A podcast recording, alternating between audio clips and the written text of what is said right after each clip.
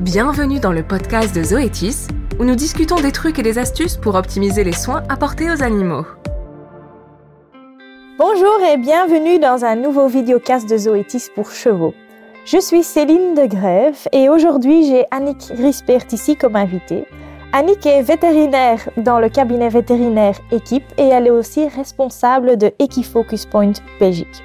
Equifocus Point est une organisation qui a été créée pour surveiller l'apparition de maladies infectieuses chez les chevaux. Au cours de ce vidéocast d'aujourd'hui, nous examinons de plus près une maladie infectieuse que tous les propriétaires de chevaux connaissent, à bien savoir la rhinopneumonie ou l'herpès virus équin. Il y a beaucoup de discussions sur la rhinopneumonie et les symptômes que cela peut provoquer, comme par exemple l'HVE4 est responsable vraiment pour les problèmes respiratoires, l'HVE1 pour les problèmes d'avortement et des troubles nerveux. Annie, qu'est-ce que c'est exact ou est-ce que c'est un petit peu trop réducteur, on va dire? Ben, c'est pas correct parce que le HVE1 et le HVE4 sont deux virus différents. C'est pas la même chose. Donc, euh, ils ressemblent beaucoup, mais euh, le EHV4 euh, est moins dangereux que le HVE1. Euh, il fait un peu la même chose, donc euh, ça donne des signes respiratoires au début, euh, de fièvre, jetage, des choses comme ça. Mais après, c'est un peu différent parce que le, le 1, ils peuvent entrer dans les cellules euh, et se disperser dans le, dans le corps et donner avortement et des signes neurologiques. Le EHV4, il donne aussi des signes neurologiques, mais la virémie, euh, on n'a pas beaucoup de virémie chez les 4, donc pas beaucoup de chance pour avoir des avortements. Et les signes neurologiques, on n'a jamais vu ça avec le EHV4. Donc, c'est pas la même chose. Il, il ressemble, mais le 4, on n'a pas trop peur de ça.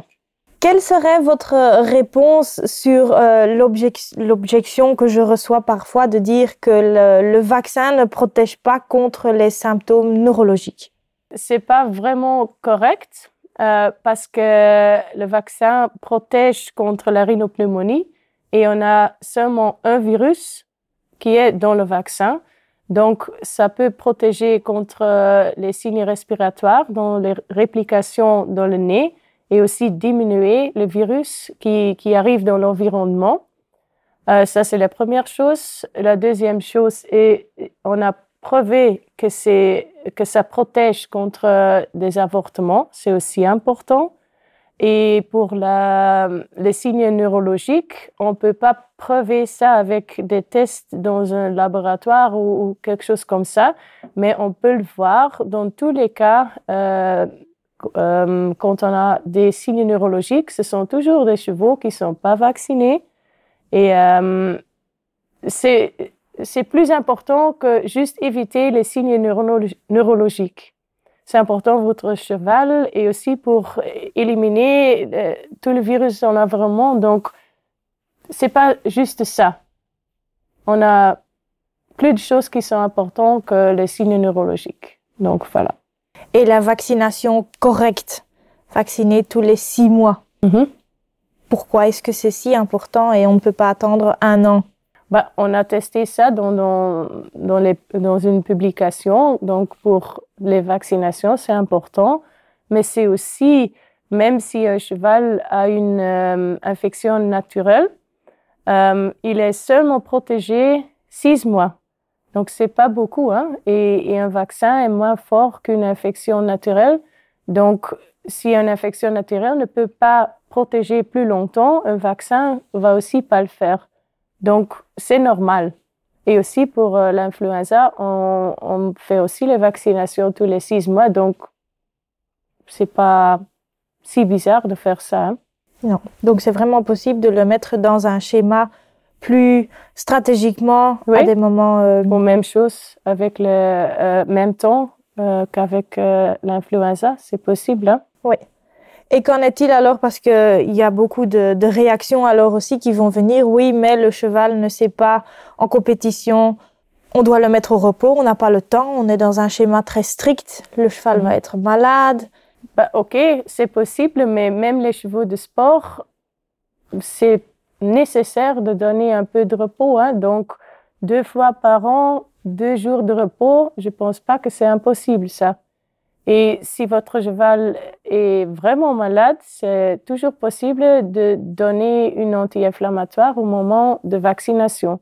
C'est comme avec le corona, on avait aussi dit à les gens, prends un dafalgan ou, quelque chose comme ça pour éviter que vous, vous êtes malade.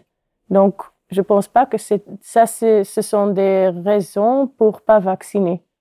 Et quand on va vers les juments gestantes, on est sur un schéma de 5, 7, 9. On entend aussi beaucoup, oui, mais est-ce qu'il faut vraiment faire autant de fois? Pourquoi?